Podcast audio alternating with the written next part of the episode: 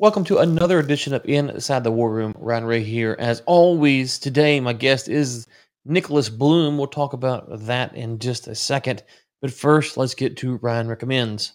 And I'm going to make it a shameless plug today. Ryan Recommends the business newsletter that I put out, ryanraysenior.com slash five wide, ryanraysenior.com slash five wide. If you're looking for ways to make money, to become an accredited investor, to expand your business, whatever it might be, this newsletter is for you. So I write it, I recommend it. There you go. Our sponsor is Bluehost. Thank you again for Bluehost. Um, RyanRaySenior.com slash hosting. Be sure to check them out to get your hosting. I use them for all of my domains, and you should too. If you do, send me a screenshot of the receipt using my promo code, and I'll be happy to give you publicity on this podcast. Our guest is Nicholas Bloom. We cover a lot of stuff. Nicholas is a professor of economics at Stanford smart chap, a lot smarter than me. Um, so I tried to keep up, but he, he um, very, very nice guy. Enjoy the conversation. Covered all kinds of economic stuff. So I hope you do too. If you do, give us a thumbs up on YouTube. We're trying to grow our YouTube. Not a lot of presence there. Trying to grow YouTube. Consider subscribing. If you're a podcast listener, one of our many podcast listeners, thank you so much. Consider giving us a five star rating interview. Without further ado, here's my interview with Nicholas Bloom. Nick, it is lovely to have you on the program today. How are you doing? Great. Hey, thanks very much for having me on. Okay, so you are a professor of economics. Um, you know, I have a little a little trap I run on LinkedIn. I'll have these um these financial advisors will email me. They'll say, "Hey, we want to invest your money," and I always ask them, "What school of economics do you subscribe to?" And most of them are like, "What are you talking about?" And I didn't realize how many people don't realize that there's a lot of schools of economic thought in theory. Um, so I talk to economists. Um, I am not an economist, um, but I like to hear what they think, what schools they like to subscribe to, what weight they give them. And so let's just start there real quick. And I want to get into some of your research afterwards. So, where, how would you describe yourself as an economist? Um, I'm reasonably free market. So look, I, you know, maybe that's my background. You know, I grew up in the UK under the Thatcher era. I actually worked in McKinsey, the consulting firm. I generally think markets work. I mean, I moved to America. You know, I, I, I've, uh, I'm an immigrant. I am now a U.S. citizen. You know, if for people to come to America and stay in America, you have to believe in capitalism and the free market. So, uh, you know, don't get me wrong. It's not like I'm entirely against government. Government definitely is important to regulate markets. Sometimes, otherwise, you get monopolies and you know pollution. Uh, during the pandemic, it was useful to stimulate to kind of drag us out. But broadly speaking, markets generally do a great job, and I'm you know, America America is the richest large country in the world. It's also one of the most capitalist, and that is definitely no coincidence. Yeah, I always kind of joke that I'm somewhere between Chicago and Austria, and I don't really know where. I don't know what to actually say, but that's kind of where where I put myself on this on the spectrum, if you will. Okay, you obviously have a lot of research coming out, a lot of interesting things that you're studying, um, and so let's first talk about this topic of working from home. Um, this was a big discussion point, like March, April, May of last year.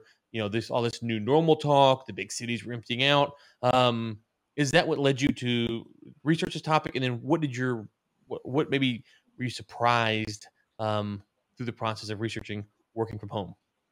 No, okay, so that's a great question. The answer is no. Weirdly enough, I'm probably like just about the only economist that has been working and working from home for a very long time. So I actually wrote my first paper on it in 2004 so almost 20 years ago. Uh, and I've been working on, I ran randomized control trials and surveys, honestly, back in the late 2000s, 2010 to 12. So mostly it was a really boring topic. Nobody cared about it. There was a brief flutter in 2013 when Marissa Mayer banned working from home in Yahoo. And then, as you can imagine, in March 2020, it just went insane. And since March 2020, I have been running two big surveys, collecting a lot of data, but talking to probably maybe one or two organizations a day. So by now, I mean, and these are mostly corporates, but you know, multiple schools, hospitals, city councils, the judiciary, the World Bank, lots of civil services, university. I mean, all kinds, just every which way, to give them advice and you know to hear back from them about how working from home works. I'm very happy to talk about it, but it's a combination of a lot of data, but also very practical experience of talking to you know organizations and managers so going back to 2004, um, we're in the internet era, but the internet is not like it is today, right? So high speed internet is not available at home. The computers aren't as great. I imagine that alone would allow us to be able to work at home more regularly. Because I'm thinking about, you know, if you have some heavy computer um, compute you, you, you need computer to, to compute your you know your whatever it is you're doing you can't do that at home you're back in 2004 your computers your internet speed um, now people work on the cloud has technology alone been the biggest driver of people being be able to work from home yeah, it's massive, a massive change. So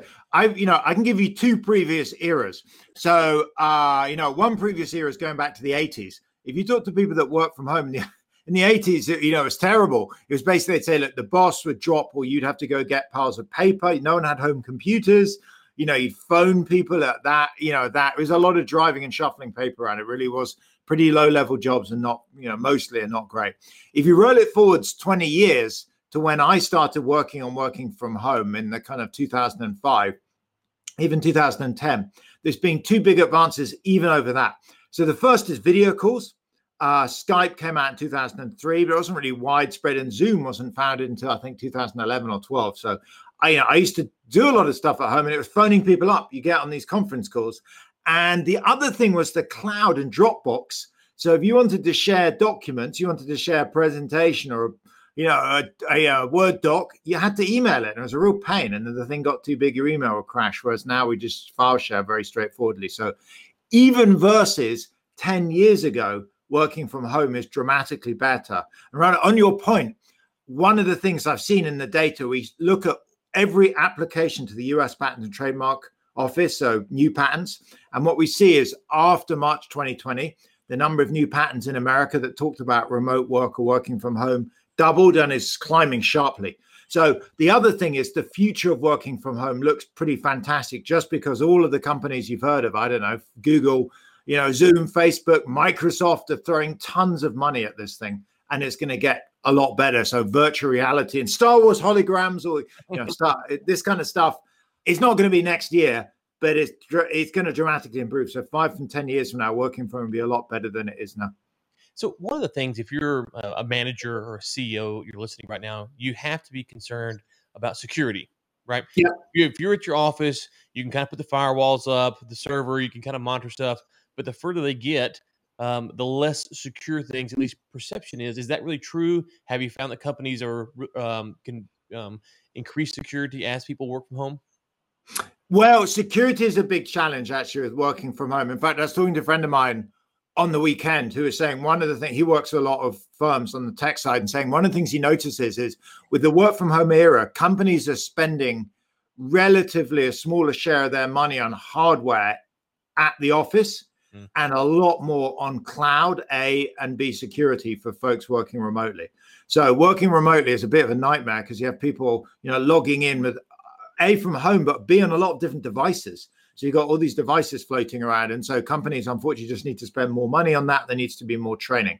I don't think that's a huge amount. It's not like that's, you know, 20% of revenue, but, eh, you know, and it comes with some mitigating factors, which is basically you probably need to spend less stuff on the office because people are just going to spend less days in the office. So, you know, you don't need as heavy duty, you know, networks because there just isn't as much stuff compared to what it would have been beforehand running down there. Yeah. One of the things that I've theorized about is as people work from home. Um, uh, we can talk about labor law in a second, but this idea that a lot of the 40 hour a week employees probably were there um, because that's just kind of how the, the law was written. You have 40 hours, to get insurance, you have all this stuff. Uh, working from home um, might expose some of that, that you don't need employees for 40 hours uh, because they're just, they get the work done quite you know, a lot faster. Um, have you found that people working from home are more effective, less effective, the same effective. Uh, I guess some employees might might drag their work out just to make sure that, that it looks like they're the, the, same amount of effectiveness. Well, okay, so um, I got into this. You know, I got a lot of coverage for for an experiment I did ten years ago, and we're actually repeating in a broader sense. So I'll tell you about that, and then I'll tell you about some more recent stuff. So 10 years ago, we took a massive multinational, Trip.com. They're the world's second largest by market value travel agent after Booking.com. And they have, what, 15,000 employees. They're huge. And they decided to take two divisions and they asked everyone in those two divisions who wants to work from home four out of five days a week to people that are basically taking calls, making bookings, talking to customers. And a whole bunch of volunteers stepped forward. And then they did something maybe unusual, which is they set it up as a randomized control trial. So actually, the CEO drew a ball, a ping pong ball out of an urn, and it said uh, even. So folks with an even birthday, if you're born on the second, fourth, sixth, eighth, tenth of the month, got to work from home for nine months. And folks that said odd, like me, I'm the fifth of May, didn't. And then they just tracked these people, you know, actually over the next two years. So very scientific, you know, very rigorous study. They were expecting that folks working from home would goof off. So their thought was, look, we'll save on space. We'll get these people out of the office. We're going to save them a bit of space, but we're going to lose on productivity because they're going to you know the great the joke about the three great enemies of working from home is the television the bed and the refrigerator. What they found and i'll pause after that what they found they were amazed by and i was amazed by which is the productivity of people working from home was up by 13% which is massive. That is a massive increase. That's almost an extra day a week. So you know in that study and i'm happy to talk about the details but people working from home are dramatically actually more productive than those in the office well i think you know when you talk to economists, one of the things that they're that, that, that fascinate me about the way y'all's brains work is you track all of the implications and, and how it works itself out. I would imagine that, you know, if you've worked in an office, there's always the person who walks around and spends like a half their day talking to everyone else.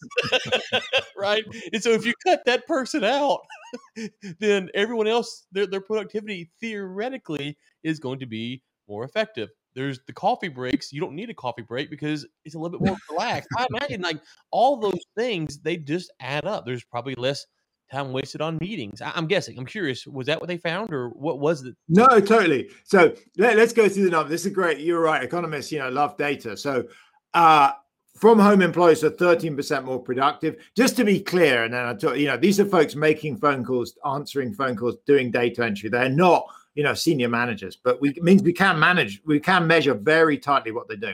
So 4% of that 13% was because they're more productive per minute. And this is exactly as you said it, it's it's damn noisy in the office. And you know they told me all kinds of stories.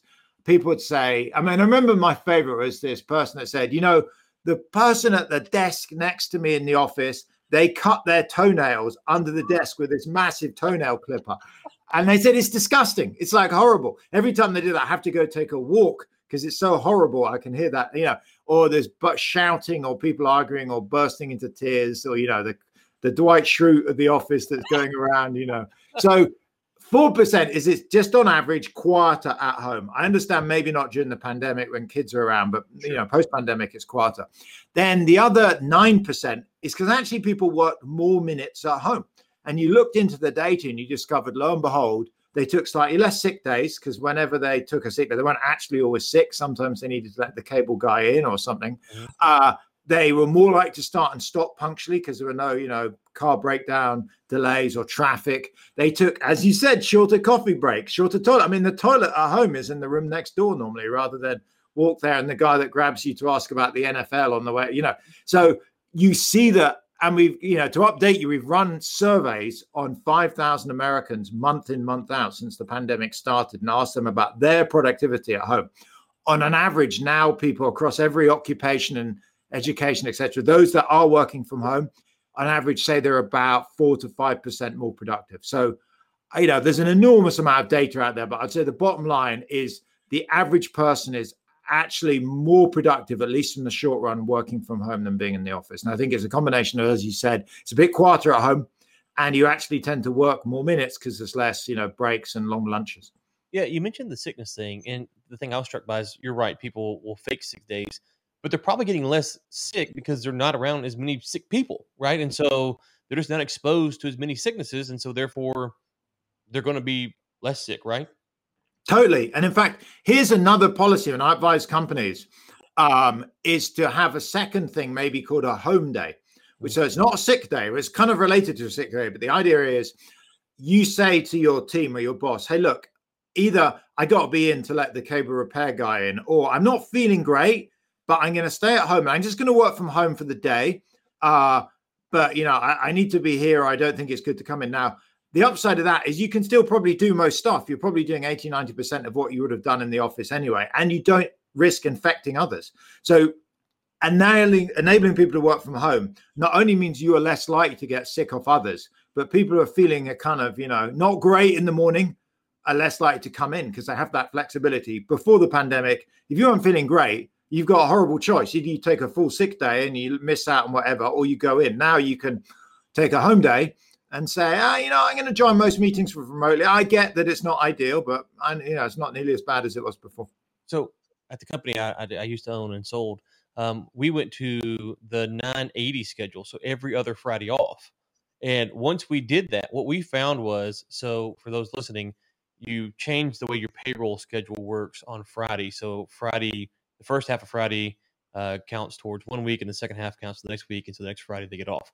Um, and what we found was that Thursday before the Friday off, the amount of productivity went through the roof. People were in there and they were churning. If they had to stay an hour late, it didn't matter. Like it, it was really weird uh, because they wanted that Friday off. But the other thing was they started scheduling so much of their life on that Friday off, right? And it was a payday for them too. So, you know, they could pay their bills, they could go, you know, run their errands, they could let the cable guy in. And so that was kind of, we didn't do work from home, but we did that. And that really changed the employee behavior in, in, a, in a way that we didn't expect. And the other thing that happened was we would joke about, ah, let's go back to the old schedule. And they're like, no, we'll do whatever. We don't, we don't want to go back to that because you kind of get in this routine and you just forget about how much of your life is ruled by work. And so you get that little bit of freedom.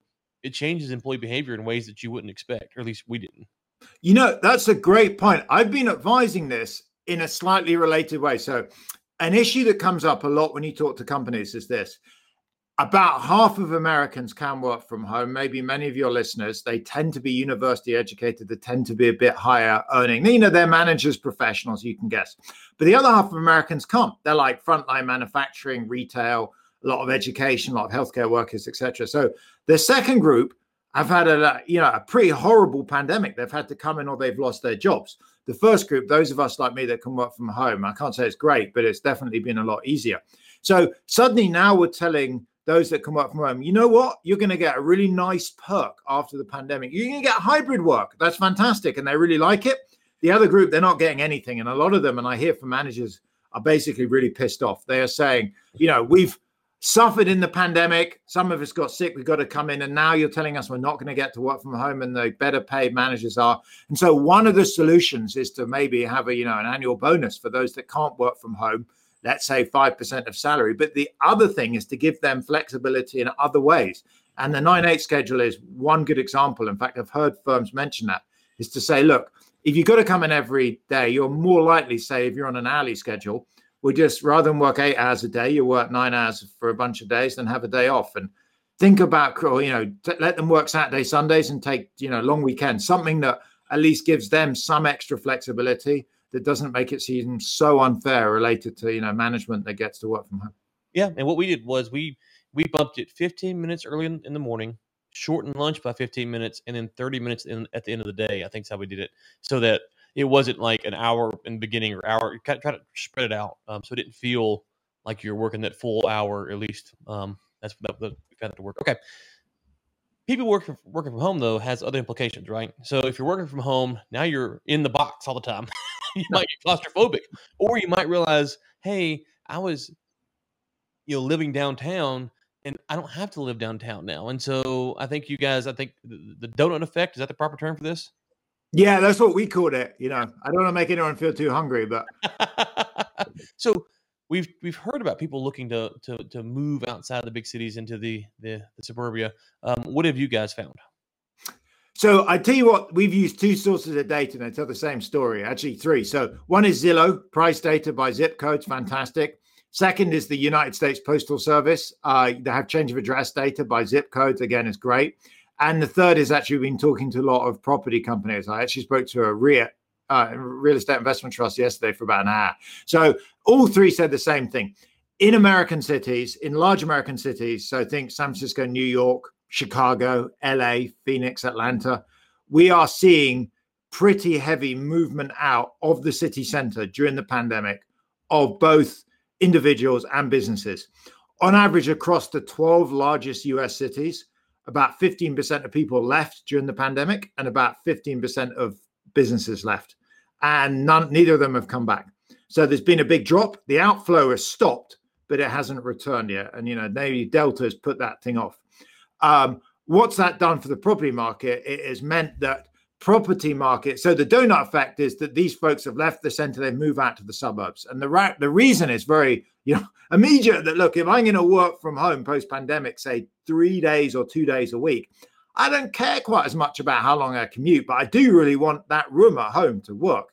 So I want to move further out where space is a bit cheap and I can get a home, room at home, and I'm you know I don't I'm not so bothered about commuting maybe for an hour and a half, say.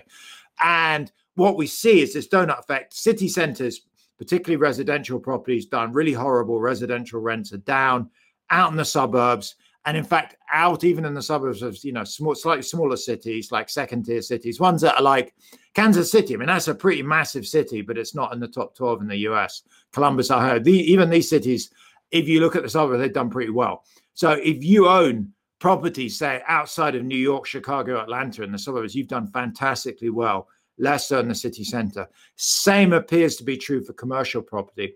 A big question, if anyone's owning property, is what do we see in the future? I think there'll be some return, but not complete.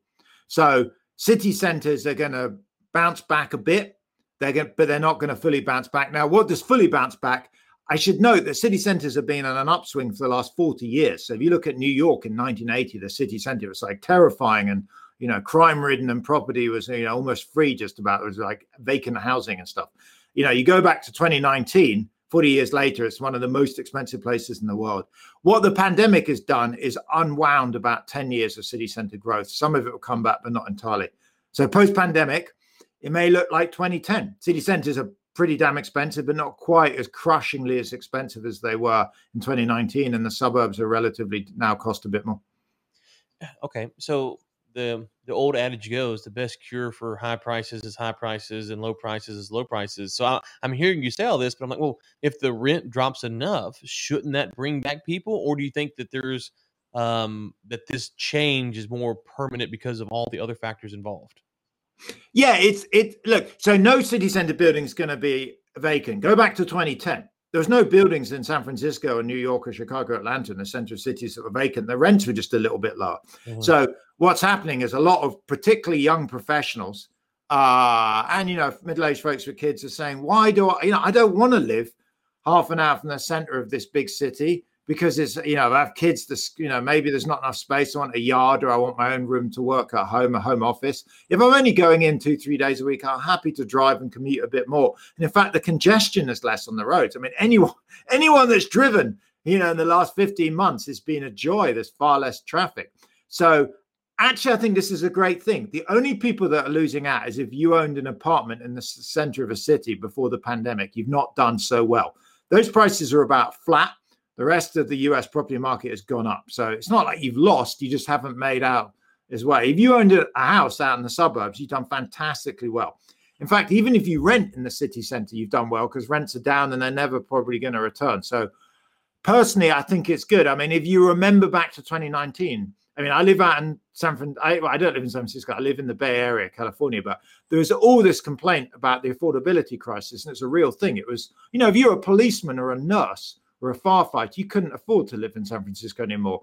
I'm not saying it's cheap now; it's still expensive, but it's cheaper at least, and that is a that's definitely a good thing. Okay, so when you move out, so let's just I'm close to Dallas Fort Worth, so let's say you move out from Dallas Fort Worth to Benbrook or Weatherford, some surrounding area. Okay, um, will those prices then go up? So would you see people kind of have a two tier move, so they go even further out? Exactly right. Okay, so how, yeah, how, Dallas is one of our top twelve cities. You're exactly right. So in fact, we've been looking at the amazing thing about the US Postal Service data as you got is you can see individual moves, and it's very clear. There's kind of what I call a waterfall effect.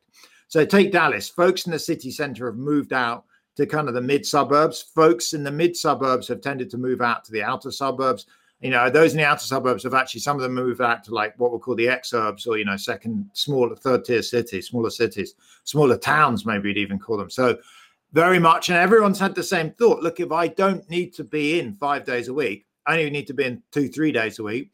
Uh, but I want a home office. Why not? It makes total sense. So yes, the suburbs have become relatively more expensive, and in fact, the hottest property markets in the US have most have actually been the suburbs around the San Francisco because tech has done really well. Uh, but the techies are no longer living in the city center. A lot of them have moved out. And so, you know, these these prices has gone insane. Like, uh, you know, they've doubled some of these areas. So, what kind of strain though does that put on the on the workers on the economy? Because if you're if you're paying for high prices, um, you know, you have to keep that standard of living up. You know, it's you can't you can't put a reduction in salary. So when you think about employees, if they if they move out, they pay more, then they have less potential money coming in. Does that put a strain going back to working from home? Their effectiveness? Do y'all measure anything like that? Is there a way to measure that? Well, no, no, no, just so just to be clear, what's happening is imagine you used to live in the mid suburb commuting every day, five days a week. Mm-hmm. It's true prices. If you didn't, uh, if you owned, you're in good shape, right? Because you own your house and you've gained. If on the other hand you're renting or you're a young person about to buy, that's where it gets a bit harder. What we're seeing in the data is those folks have moved out to outer suburbs. Mm. So, you know, there's a trade off here. They are probably getting more for them. You know, the outer suburbs so much cheaper, even though the prices are up, they're probably getting more for their money. And it's true they have to commute now from the outer rather than the mid suburb, but they've only got to commute three days a week. So, net net, most people look like they're up. Again, the one group that's lost is probably big investors in city center property. And, you know, not everyone's going to win all the time, but these groups, there's not a lot of them, and they tend to be pretty wealthy individuals. So generally, I, don't want anyone to do badly, but sure. generally, I do care a lot that essential service workers. So think about a fireman or, you know, a policeman or a nurse or someone in the center of a big city. They can't work from home. Mm. They cannot commute in, so they have to live in the center. So in some senses, it is good those prices are dropped because people that desperately need to live in the city center because they can't work from home, they at least are going to find that easier and more affordable. Okay. And so, historically speaking, why would you? What is your thesis on why people move to the big city? Um, is it industrial revolution driven? Is it jobs? Do you have a thesis on that? Because that's one of the things I've heard different people talk about why we live in these big cities, um, historically speaking. But if we're going to undo that uh, because we work from home, um, what, what what what got us in this spot? Uh, you know, there's a huge literature. You know, I I guess at least one. I mean, many many people have worked on this. Many, you know, Richard Florida, Ed Glaeser, Enrico Moretti. A lot of economists have looked at this, and you know, many non-economists. Um, a big factor seems to be that knowledge jobs, which have increasingly dominated the economy, tech, finance, business services. Oddly enough, it seems like they work well when you're in close proximity. So you might think, look, if I worked in, I don't know, Google or Deutsche Bank or whatever, I could just do all my stuff on the internet and I could live out in Mississippi, or, you know, in Alaska. Turns out that's not really that true, at least pre pandemic for sure. People wanted to come in every day and they wanted to come in five days a week and work pretty long hours. And if you do that, you've got to be in the city center. At the same time, city centers, crime rates fell. It's partly demographics. If you look, a lot of crime tends to be committed by young men and you know americans are aging so they're less just yes less young men unemployment rates are down you know, unemployed young men are the you know the, the biggest problem for crime. So crime rates are down. City centers are safer. A lot of restaurant shops sprung up. It's nicer to live in it. So a group of factors. I don't think you know. Again, I don't think this is a bad thing.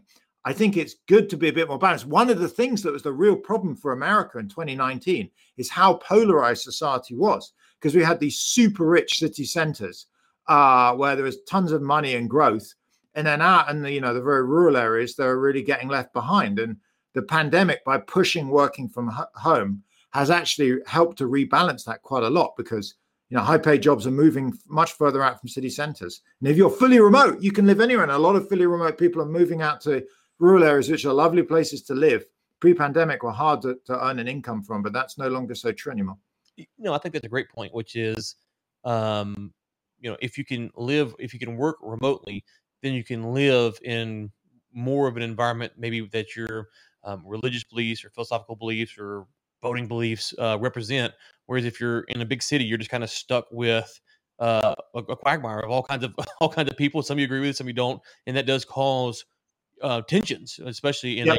a, a, heightened situation. And so I think you you're on you're definitely on to onto something there. Um, that's why you're the economist. You, you're on all this stuff. okay. All right. One final topic I wanted to chat with you about is um, you guys have a paper from uh, July 2020 Trapped Factors and China's Impact on Global Growth. Okay, so China is obviously a hot button issue, it feels like um, daily. Um, I, you know, personally, I, I don't understand why we can't try to have a nuanced, balanced conversation about the about the China and China's role in, the, in, the, in the world. But, um, anyways, so what was the what was the, the genesis of of the study, and what were your conclusions? Okay, so I, I I start from the beginning and tell you my take on China. So you know, economists had kind of come to a similar view that China joined the World Trade Organization in 2002. I mean, that's now a long time ago. That's 20 years ago. When it joined that, a lot of tariffs and quotas on trade, particularly the US, disappeared. And so there's an explosion of Chinese exports, particularly of manufactured goods to the US. And that did lead to a loss of probably three to six million manufacturing jobs in the US, is kind of the estimates. At the same time, uh, there's a lot of stuff that we exported to China but they tended to be more service sector jobs. I mean, a lot of students are Chinese, and that is an export. Americans are selling the Chinese education, they're selling them software, they sell them iPhones, etc. The tricky thing is the jobs that were lost are in the manufacturing heartlands. The jobs that were gained tended to be service sector tech jobs, often on the coast. So there is real pain and there is a real issue there. Um, our paper is focused, and I'll come back to that in a minute, but our paper is focused on another factor, which is China's increase in trade did seem to increase innovation. And the reason is US companies faced with a rise in Chinese trade kind of had to innovate or die. And so what we see is a lot of, you know, a lot more patenting, a big increase in R&D. A lot of these goods were not made in the US though. So take Apple. Apple actually has been very innovative, has tons of patents, made an enormous amount of money, and actually paid a lot of it out to American pension funds, etc. So America's done very well out of Apple. But the stuff is innovated in America, but you know mostly it's made in China. So there is a complicated picture of pros and cons. The thing that politically is interesting is mo- almost all of this is in the rear window. So that happened mostly from 2002 to about 2015. The last five to 10 years, there isn't, you know, nearly this growth of Chinese trade. So in some ways, if you wanted to have a trade war with China, it would have made sense if you, you know, I'm not pushing this, but if you were going to do that, it would be 2002 to 2010. Having a trade war with China in 20, you know, 18 is like, you know, closing the stable door after the horse is bolted. It's not just bolted, it's, you know, 15 fields from here. So, yeah, I totally think you might want to close the stable door while the horse was in the stable. But by now, I mean, as a fact, Chinese manufacturing is actually employment is shrinking. China's developing into, you know, a European style or US style economy. It's growing in services. So there are definitely Chinese policies I'll pursue, but beating up on them on manufacturing exports made sense 20 years ago. Now it's, you know, it's it's kind of a pretty historic topic. So, how much do you attribute um, U.S.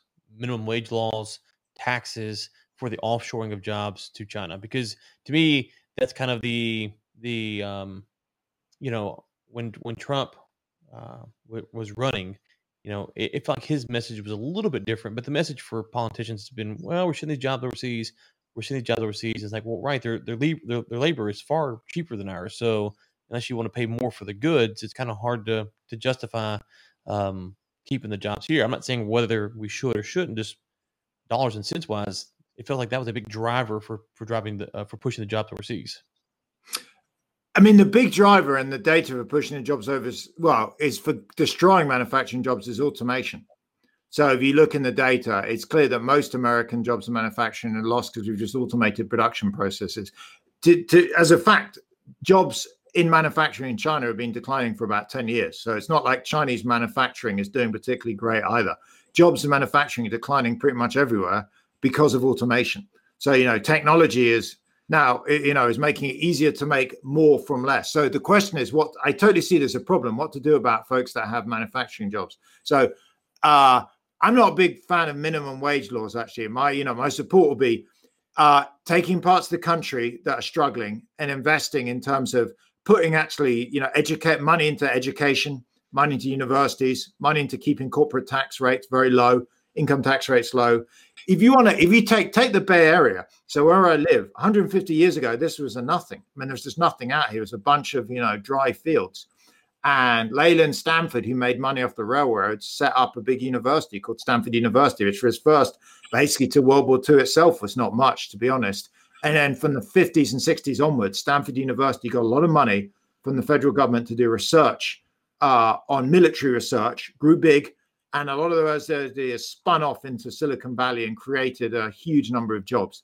And so the thought would be, let's create more places like that across the US. I mean, take the Appalachians. It would be great if the you know government would invest money into a lot more eh, research in universities, and that that creates long run jobs, good jobs as well that stick around. So, okay, let's take your point about automation. If I'm following you, you're suggesting then potentially that countries, I'll, I'll, just pick some out of random, maybe like a Honduras or Nicaragua or someone very much on the lower end of the emerging market, um, their ability to bring in manufacturing jobs is going to be less because they are already automated. How would how are these countries going to, you know, move to a, closer to a first world standard if they can't get those baseline jobs imported to their country? So a lot of these countries are, you know, Mexico again. I have a lot of data on. They are not seeing a particular growth in manufacturing employment. It's again service sector growth. If you look at countries, take the U.S. So the U.S. its peak number of manufacturing jobs happened, I think, in the 1950s. Okay. So you know, the U.S. has been losing manufacturing jobs for the last 70 years, and the reason is this natural process of, you know, of uh, economic growth the manufacturing actually see this is what's called the Baumol called it the Baumol disease. The manufacturing sector has very fast productivity growth. Think of some of the greatest innovations like Henry Ford's, you know, production line or mass production or lean manufacturing. They tend to make manufacturing companies really efficient. If you've ever visited manufacturing companies in America, you don't see many people in the factories because mm-hmm. people are expensive and you know equipment and computers are relatively cheap. Yeah. So that's been going on for a long, long time. Uh, there are some jobs that are so low wage. You know, if you go to, let's say, I'm trying to think, Ethiopia. So, look, if you can pay people $2 a day, they can outcompete a machine. But we're never going to, those jobs are not coming back to America. No one in America is trying to compete with a, you know, riveting machine by doing it cheaper by hand. I've been out in India and I see, I visited factories whereby they say, this worker costs four dollars a day. Once they go above six, we're getting a machine to do it. That's a pretty, you know, it's not a great job, put it that way. So um, it just turns out that the future of employment growth in the US is around more educated, higher quality jobs, research. So there is a real issue. Um, by the way, COVID and the pandemic is going to generate a different issue, which is service sector offshoring. So a lot of companies I talk to are saying, you know, I figured out that our team has been remote for the last, you know, 15 months. And I'm not sure we ever need that team back on site. In fact, I'm not sure we ever need that team in our company. I'm wondering about offshoring that whole job, mm. you know, the whole team to Mexico or because the time zone or Canada or Europe or India or something. So right now, actually, the big risk I worry about is offshoring service sector jobs. Um, and you know, again, I think the most important solution to that is, you know, to make the business environment in America appealing. You want to, you know, cut, make regulations light keep business taxes down, but also educate workers. So businesses want to create keep these jobs in the US. It's very hard. You can't force a business to keep a job in the US. It doesn't work. I mean, we're not the Soviet Union. You have to make them want to keep the jobs here. And so, you know, education and training is part of that. No, yeah, yeah. So, so we're in agreement on all of that. I think. I guess my question is, um, these emerging markets that might have been looking for manufacturing jobs to come to their country. If you're saying that the difference between four dollars a day and six dollars a day is a, is a robot, um, how will those countries employ their workforce? Because if the if if the automation is getting that cheap, um, what are they going to do? Because if we can't they, show up to there, no, exactly. So developing country, there is a natural path of development whereby you know if you go back thousands of years, we all used to be in agriculture, right? So if you look at America, I think 150 years ago, 80% of people work in agriculture. We then shift from agriculture to factories to service sector, and that is a very natural path. The whole of Europe's done that. America, Japan, South Korea, etc. So these other countries are going through this. So take something like Mexico. Mexico has a much larger share of manufacturing employment than America, but even there it's shrinking. Has more agricultural employment than America, but it's shrinking and it's growing into service sector. And much like us, much like Americans, they need to invest in, you know, edu- I mean, look, the me- current Mexican, uh, I'm not a fan of the current Mexican political setup. You know, it's they have very many problems, but you know, my advice would be look, cut taxes, keep regulation low, try and support business, you know, push on education, much the same as the US. Um, if you are super low wage, sure, you can compete on, you know, sweatshop manufacturing jobs. In the short and that might be great. If you're Ethiopia, it may be better to have people working in sweatshops than on the fields, but that's not great for long. You know, in the long run, you want to move beyond that. Yeah, right. It's so it's it's an interesting problem because if you look at like energy technology, um, or cell phone technology, or some of the stuff that the U.S. went through in the 50s and the 60s and, and whatnot, um, those emerging markets now have the ability to kind of jump past what we had yeah. to slog through. Um, but when you think about jobs, that might not necessarily be uh, good because the slog through it in that way was um, was kind of good to build up a worker base potentially. I don't know. Um, no, you know, right. And it's a fascinating question that kicks around uh, in economics, which is you know, and in the popular press, which is kind of where are these new jobs going to come? Mm-hmm. And you know, the old jobs keep getting destroyed by technology. And you know, uh, there's an amazing anecdote about piano manufacturers 100 years ago. So it used to be every American had a piano in their home because people would learn to play the piano and entertain themselves. And the radio came along, and guess what?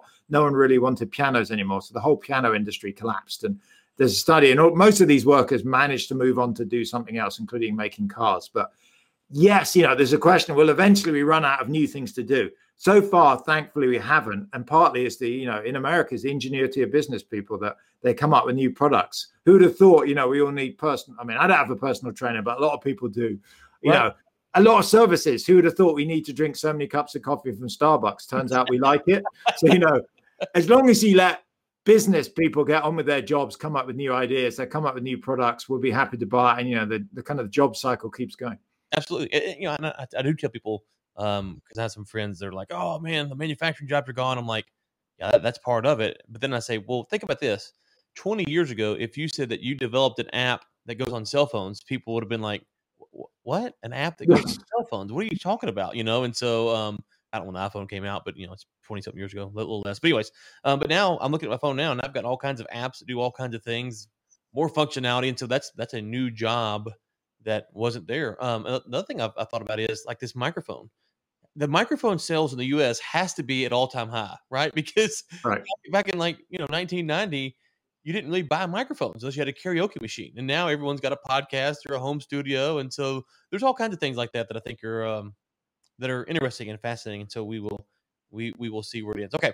All right. I want to be respectful of your time. So what new work do you guys have coming up that people can follow along and where should they follow along at? I mean, I think the hot topic right now is around the future of work from home. And so I have a website called it's www.wfh as in work from home research.com. So mm-hmm. wfhresearch.com. And we've been putting out a lot of policy pieces, advice for managers, media things on working from home. I mean, my advice for anyone that has that is runs their own firm is probably go to hybrid. So post pandemic, you know, eh, just to step back, there are half the workers can't work from home. So for those, you know, it's tricky. For those that are currently working from home, post pandemic, hybrid, you know, a three two plan. Keep collecting data. Uh, you know, tell people this is the short run solution. We don't know where we end up. We're going to try hybrid out and evaluate it, and also try and make sure everyone comes in on the same three days, at least within individual teams, and works from home on the same two three days. So it's kind of important. One of the learnings from working from home is if people come into the office, it doesn't work unless it's organized. It's pretty, it's no use. I will, you know, Ron, I work with you and three others. You come in Monday, I come in Tuesday, they come in Wednesday. We're all on Zoom anyway in the office. I mean, what's the point? So right. you want some centralization. Basically, team managers have to set the pace. That's an interesting observation because I wouldn't have thought about that. I'd have said, well, you know, just you know, if you're working from home, pick your days and come in. But you're saying, no, no, no. Once you do the hybrid, when people come back in, they need to be um, organized and come in at the same time. Totally. There's too much choice. I've been arguing against too much choice on this. So, one is you need people to coordinate the days to come in. You actually also need firms to take a stand and make sure that people work from home on the days they're supposed to, because otherwise the system unravels. So, you know, let me give you the example. Take Apple. Apple's announced you're going to work from, you're going to be in the office Monday, Tuesday, Thursday. You're going to work from home Wednesday, Friday. Now, imagine it does that. Now, imagine Tim Cook is a little bit ill disciplined, the CEO of Apple, and comes in on Wednesday, Friday. What do you think happens next? Like everyone reporting to Tim Cook saying, Hey, if I want to get promoted, I got to come in Wednesday, Friday. And mm. everyone reporting to everyone reporting that, you know, and the whole thing collapses until you find that either you got to come in five days a week or basically you're not going to get promoted. So it's important that CEOs lead on this and that firms are kind of tough on saying you do have to come in on the two or three days we want you in. But importantly, you should be at home on those other two days to stop backsliding. I mean, you can imagine, you know, the uh, Dwight out of the office starts to come in every day, hoping to co- cozy up to Michael Scott. Everyone else feels, hey, wait, Dwight will get the promotion. I better come in too. So the thing kind of collapses. So it's important to A, define the three days you're in, but B, define that you're actually at home on the other days. There is a great Office episode about that where uh, Dwight gets confused that he thinks uh, today is Friday and and all that. And he, he comes late the next day. So it, remind, it reminded me that I, I appreciate a good office reference as uh, that's a fantastic show. So, okay, we will link to your website, which is WFH, WFHresearch.com in the show notes. Thank you for your time and your research. I've really enjoyed this and uh, best of luck in the future. Hey, great. Thanks so much, Ron, for having me on.